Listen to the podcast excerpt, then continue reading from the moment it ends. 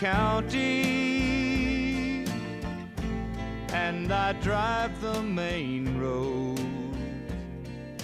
searching in the sun for another overload. Hyvät kuuntelijat, hyvät ystävät. Tämä on Lentopotkumies, NFL-aiheinen audiojournalistinen keskusteluohjelma.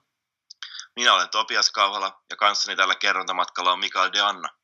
Määränpäämme on sukeltaa Amerikanan sydämeen, käyttää NFL tai Amerikan lajia, peilinä ymmärtämään USAta, sen urheilua ja ylipäänsä sitä maailmaa, missä me elämme.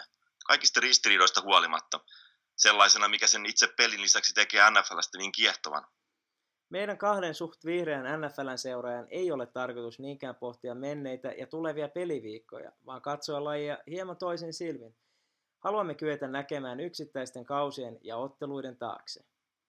Miksi jokin seura on mahdollisesti tietynlainen, miksi toista seuraa pitää hankala kirous edelleen ikeessään, ja mikä saa bändin jatkamaan soittoa niin kauan kunnes NFL palaisi jälleen kaupunkiin. Vaikka NFL onkin äärimmilleen viritettyä amerikkalaista franchise-urheilua, suurta dollarishowta, määrittävät sitäkin ihmiset, yhteisöt ja niiden välillä kummallisetkin edesottamukset ja aivan omanlainen keskinäinen dynamiikka.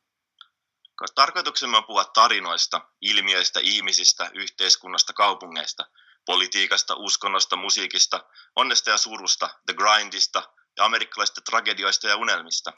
Pian ilmestyvän ykkösjaksomme aiheena on Baltimore, Maryland, ja miten paljon NFLn kauneudesta ja toisaalta myös ristiriitaisuudesta voi selittää yhden kaupungin kautta. Kaupungin, jota voidaan kutsua kunnon jenkifudiskaupungiksi, jota toista myös kutsuttiin The Wire-sarjoissa sanoin Dark Corner of the American Experiment. Tervetuloa matkaamme Wichitasta kaikkiin eri suuntiin.